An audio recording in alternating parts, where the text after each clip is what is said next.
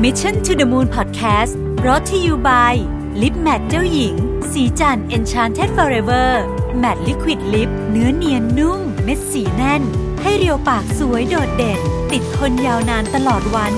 สวัสดีครับยินดีต้อนรับเข้าสู่ Mission to the Moon Podcast นะครับคุณอยู่กับประวิทย์ หานุสาหะครับสวัสดีปีใหม่นะครับทุกท่านวันนี้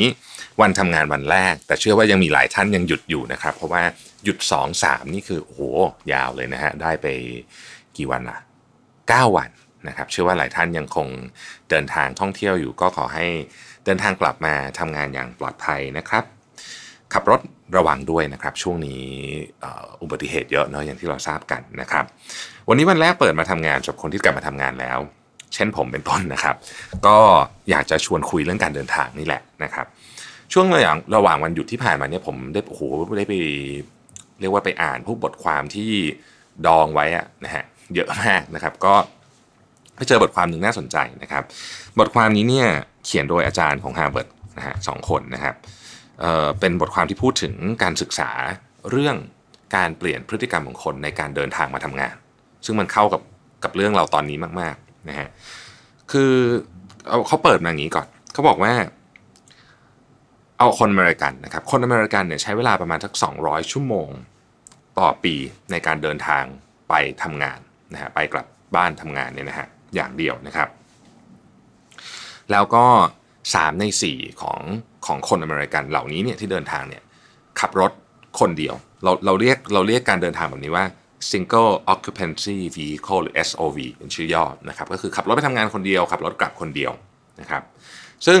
ถามว่ามันแล้วมันเป็นยังไงประเด็นก็คือการที่ขับรถไปทำงานคนเดียวและขับรถกลับคนเดียวเนี่ยซึ่งคนส่วนใหญ่ทำแบบนี้เนี่ยมันแน่นอนว่าปล่อยควันพิษออกมาเยอะเทียบกับปริมาณคนที่เดินทางได้ผมพูดตัวเลขของการชั่วโมงนิดนึงก่อนละกันนะครับ200ชั่วโมงต่อปีเนี่ยคิดว่าตีว่าปีนึงเราทำงานสัก230วัน220วันเนี่ยก็คือวันนึงไม่ถึงชั่วโมงซึ่งในกรุงเทพเยอะกว่านี้เยอะแน่นอนนะครับหรือเมืองใหญ่ๆอย่างผมไม่แน่ใจว่า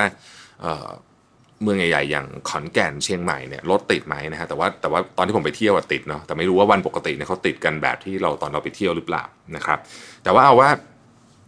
เราใช้เวลาประมาณผมคิดว่าเกิน200ชั่วโมงขอประมาณว่าสัก300ชั่วโมงแล้วกันต่อปีนะครับก็ถือว่าเยอะมากนะครับนอกจากว่ามันมีปัญหาเรื่องสิ่งแวดล้อมแล้วเนี่ยนะฮะเพราะว่าการเดินทางในรถเพียงแค่1คนดูเหมือนจะไม่คุ้มค่าใช่ไหมครับอีกเรื่องหนึ่งก็คือว่าคนที่ขับรถนะฮะอย่างผลสำรวจในสหรัฐอเมริกาเนี่ยคนที่ขับรถไปทำงานเนี่ยเทียบกับคนที่ใช้วิธีการเดินทางประเภทอื่นนะครับคืออย่างเช่นใช้รถไฟฟ้าอย่างเงี้ยนะฮะรถไฟใต้ดินอย่างเงี้ยคนที่ขับรถไปทำงานโดยรวมแล้วเนี่ยมีความสุขน้อยกว่านะครับน้อยกว่าในระดับที่ส่งผลต่อการทำงานนะฮะอันนี้คือผลสำรวจที่อเมริกาหลายท่านพอผมพูดอย่างนี้ปุ๊บกลับมามองที่เอากรุงเทพก่อนแล้วกันเนาะกลับมองที่กรุงเทพหลายคนจะบอกสงสัยไม่เหมือนกันมั้งเพราะว่ากรุงเทพเนี่ยระบบรถสาธารณะเอาอย่างดีสู้ไม่ได้นะครับซึ่งก็เป็นไปได้แต่ว่าผมคิดว่ามันมีเรื่องที่น่าสนใจเหมือนกันเพราะถ้าเกิดเรานึกถึงการเดินทางในเมืองใหญ่ๆในสหรัฐอเมริกาเนี่ยนะครับซึ่งอย่างลอสแอนเจลิสเนี่ยเขาเปรียบเทียบกับรถบัสนะฮะซึ่งก็ไม่ได้รถบัสก็คือรถเมล์ใช่ไหมมันก็ไม่ได้เป็นการเดินทางที่ง่ายนะเอาจริงๆนะฮะในลอสแอนเจลิสเนี่ยลอสแอนเจลิสเป็นเมืองที่รถติดพอสมควรนะฮะไม่ติดถึงเหมือนกรุงเทพหรอกแต่ว่าติดอ่ะก็ถือว่าเป็นเมืองที่รถติดนะครับการเดินทางโดยรถเมล์ก็ยังพอไปถามครบปีแล้วเนี่ยก็ยังสร้างความเครียดหรืออะไรอย่างเงี้ยให้กับคนเดินทางน้อยกว่าขับรถเองนะครับเอางี้แล้วกันเนาะทีนี้เขาก็เลยมีการทำการสำรวจครับโดยเขาเลือกที่ไปสำรวจเนี่ยที่เขาไปทำงานสำรวจชิ้นนี้หรืองานวิจัยชิ้นนี้เนี่ยเป็นสนามบินเขาไม่ได้บอกชื่อนะครับเป็นสนามบินที่มีขนาดใหญ่มากแห่งหนึ่งในยุโรปนะครับมีพนักงานทั้งหมดถึง 70,000 คนนะครับพนักงาน 70,000 คนนี้ก็ถ้าเป็นบริษัทที่เมืองไทยก็อาจจะเป็นแบบผมไม่แน่ใจปตท.มีคนประมาณสัก 70,000 คนหรือเปล่าอาจจะ 70,000 คนแสนคนประมาณนี้แต่ว่าอันนี้คือไปที่เดียวเพราะต้องไปที่สนามบินที่เดียวใช่ไหมฮะเขาก็ไปสำรวจนะครับก็สำรวจว่าเขาจะสามารถเปลี่ยนพฤติกรรมของ พนักงานของสนามบิน 70,000 คนนี้ให้เปลี่ยนจากการขับรถเองมาทำงานนะครับเป็น4โหมดที่แตกต่างกันไปได้ไหมเช่น1 carpooling ก็คือสมมุติว่าบ้านคนที่ทำงาน 70,000 คนมันต้องมีคนอยู่ใกล้ๆกันบ้างแหละนะฮะแล้วก็มานั่งมาทำงานด้วยกันได้ไหมนะฮะโดย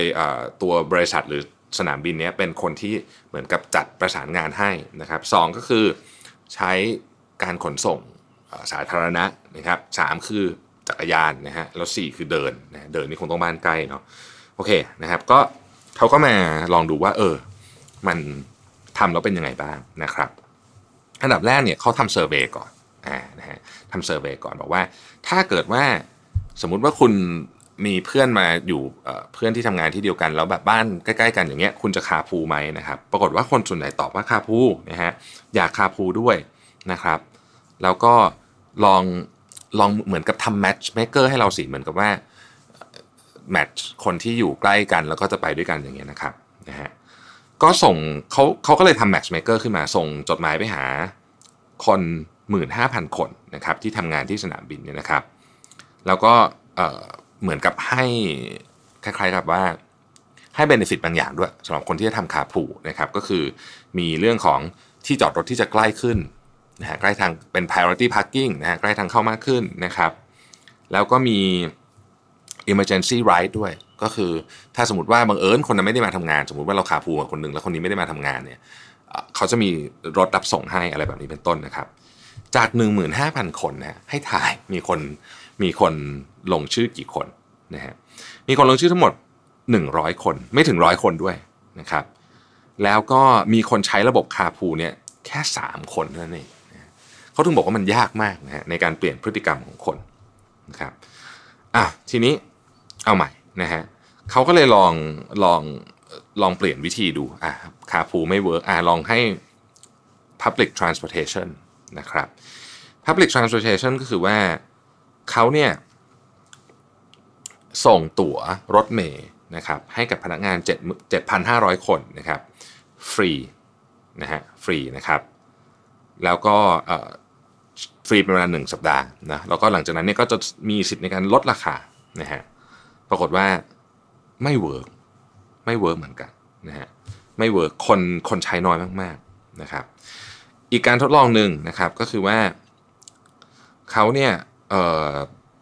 บอกนะฮะว่าจริงๆแล้วเนี่ยทำให้เห็นเลยนะว่าการเดินทางโดยการขับรถยนต์ของคุณเนี่ยมันเปลืองทั้งเวลานะครับเปลืองทั้งพลังงานนะฮะเขาจะ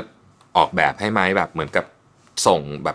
ส่งให้ดูเลยว่าคุณขับรถมาเองเนี่ยมันเปลืองเวลาพลังงานขนาดไหนนะครับก็ไม่เวิร์กนะฮะ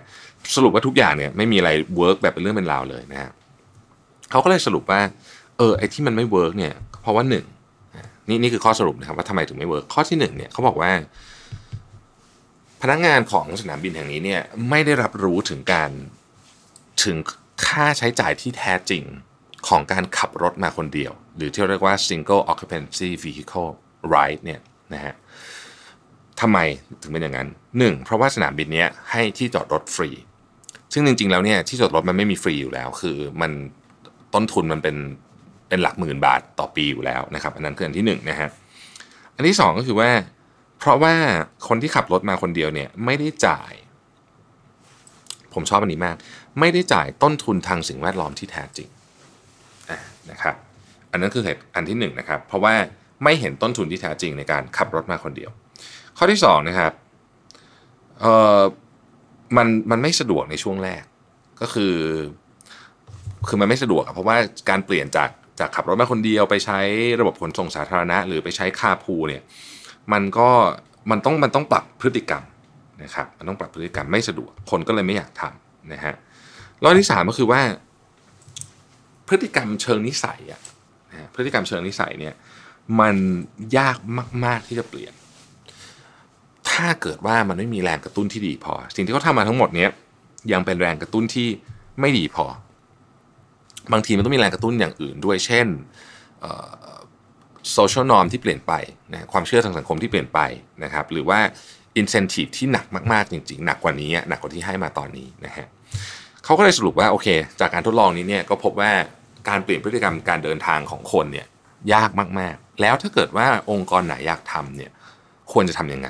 นะครับคือเขายังไม่ได้ทำให้ยังคือสรุปว่าไม่สำเร็จใช่ไหมแต่เขาก็บอกว่ามันมีสิ่งที่น่าสนใจที่น่าทดลองต่อเหมือนกันนะครับอันที่หนึ่งก็คือทำให้พนักงานเนี่ยเห็นว่าต้นทุนของการใช้รถยนต์ที่ขับมาเองคนเดียวเนี่ยนะครับมันเป็นเท่าไหร่เช่นอย่างสมมุติกรณีที่บริษัทให้ที่จอดรถฟรีคิดค่าจอดรถได้ไหมนะฮะหรือถ้าเกิดเป็นระดับภาคที่มันใหญ่กว่านั้นเนี่ยภาครัฐคิดภาษีสิ่งแวดล้อมได้ไหมนะครับเพื่อภาครัฐจะเอาเงินไปในการที่ไปเหมือนกับไปแก้ปัญหาเรื่องสิ่งแวดล้อมอันนี้ก็คืออันที่หนึ่งคือทำให้ต้นทุนการขับรถเนี่ยมันสะท้อนต้นทุนจริงไม่ได้บอกว่าแพงขึ้นนะฮะคือมันแพงขึ้นกว่าปัจจุบันแต่คือมันคือการสะท้อนต้นทุนจริงนะครับอันที่สองเนี่ยทำให้การขับรถชีวิตของคนที่ขับรถยากขึ้นมากเถอะแล้วชีวิตของคนที่มาด้วยโหมดอื่นเช่น carpooling ขับรถมาด้วยกันหลายคนคนที่มาเดินทางสาธารณะนี่ง่ายขึ้นยกตัวอย่างเช่นย้ายที่จอดรถของคนที่ขับรถมาคนเดียวเนี่ยไปอยู่ไกลๆคนที่ขับรถ carpool ก็คือมาให้ใกล้ให้หมดซึ่งวิธีนี้เขาก็ลองแล้วนะครับแต่ว่ามันก็จะได้ผลยังไม่เยอะพอเพราะว่าตอนแรกที่เขาลองเนี่ยเขาจัดที่จอดรถของคนที่ carpool คือมาหลายคนเนี่ยไว้ใกล้ก็จริงแต่คนที่ขับรถมาคนเดียวเนี่ยยังไม่ได้จัดไว้ไกลนะฮะแต่คราวนี้ลองใหม่ว่าจัดที่จอดรถคนที่ขับคนเดียวโอ้โหไว้ไกลเลยอีกลานจอดรถเนี่ยอาจจะช่วยกระตุ้นเรื่องนี้ได้หน่อยนึงนะครับข้อที่3เขาบอกว่า change the default work environment นะฮะก็อันนี้ก็คือการให้พนักงานทำงานที่อื่นทำงานที่บ้านอะไรอย่างนี้เป็นต้นนะครับข้อที่4คือเรื่องของ timing ครับคือเขาบอกว่าการเปลี่ยนพฤติกรรมแบบนี้เนี่ยมันต้องดูจังหวะเวลาด้วยอย่างเช่นการย้ายออฟฟิศใหม่อาจจะเป็นเวลาที่ดีหรือว่าคนพนักงานที่เพิ่งมาใหม่อะไรเงี้ยก็อาจจะเปิดรับกับเรื่องพวกนี้มากกว่าเพราะว่าอย่างพนักงานมาใหม่ก็เขาจะไหนลองดูก็ได้วิธีนี้อาจจะเวิร์กสำหรับเขาก็ได้นะครับแต่ทั้งหมดทั้งมวลนี้ต้องบอกว่ายากในการเปลี่ยนพฤติกรรมประเด็นที่ผมอยากจะสื่อจบอันนี้บทความนี้จบละแต่ประเด็นที่อยากจะชวนคุยวันนี้ก็คือว่าไอ้คำว่า single occupancy vehicle คือการขับรถคนเดียวครับมันอาจจะต้องมาคิดเรื่องนี้อย่างจริงจังนะคือผมก็ขับรถคนเดียวบ้างนะฮะแต่ก็มาคิดดูมันเป็นต้นทุนการเดินทางที่แพงที่สุดเลยไม่ใช่แพงสำหรับเรานะคนอย่างเดียวนะแพงสำหรับสังคมด้วยเพราะว่าการเคลื่อนที่คนหนึ่งคนเราใช้รถ1คันแทนที่จะเคลื่อนที่ได้3คนเนี่ยมันย่อมแพงกว่าอยู่แล้วนะครับเรายังไม่ต้องพูดถึงว่าระบบขนส่งสาธารณะอันนั้นถูกกว่าเยอะแน่ๆมันไม่ใช่ถูกแค่เรื่องเงินนะฮะเพราะทุกวันนี้เราไม่ได้คำนึงถึงแต่เรื่องเงินอย่างเดียวแต่มันคือเรื่องของสิ่งแวดล้อมเรื่องการปล่อยคาร์บอนไดออกไซด์เรื่องอะไรพวกนี้ต่างๆพวกเนี้ยประเด็นนี้เป็นประเด็นที่น่าสนใจแล้วผมคิดว่าถ้าได้ถูกหยิบยกขึ้นมาพูดคุยกันในการอย่างน้อยที่สุดการเปลี่ยนนโยบายของเมืองใหญ่อย่างกรุงเทพมหานครเรากำลังจะเลือกตั้งผู้ว่าใหม่เรื่องนี้อาจจะเป็นประเด็นหนึ่งที่น่าจะถูกหยิบเข้าไปใน agenda ของการออกแบบเมืองกรุงเทพแบบใหม่ก็ได้นะครับเพราะว่าผมคิดว่าตอนนี้ปัญหาเรื่องสิ่งแวดล้อมเรื่องการใช้ทรัพยากรและเรื่องต้นทุนแฝงที่เราไม่ได้เห็นว่าต้นทุนจริงๆเป็นยังไงเนี่ยมันเข้มข้นขึ้นปัญหานี้มันเข้มข้นขึ้นแล้วมันต้องหาทางออกให้ได้ไม่งั้นเมืองเราจะไม่น่าอยู่มากขึ้นไปอีกนะครับขอบคุณที่ติดตาม Mission to the Moon นะครับสวัสดีครับ Mission to the Moon Podcast Presented by Lip Matte เจ้าหญิงสีจัน Enchanted Forever Matte Liquid Lip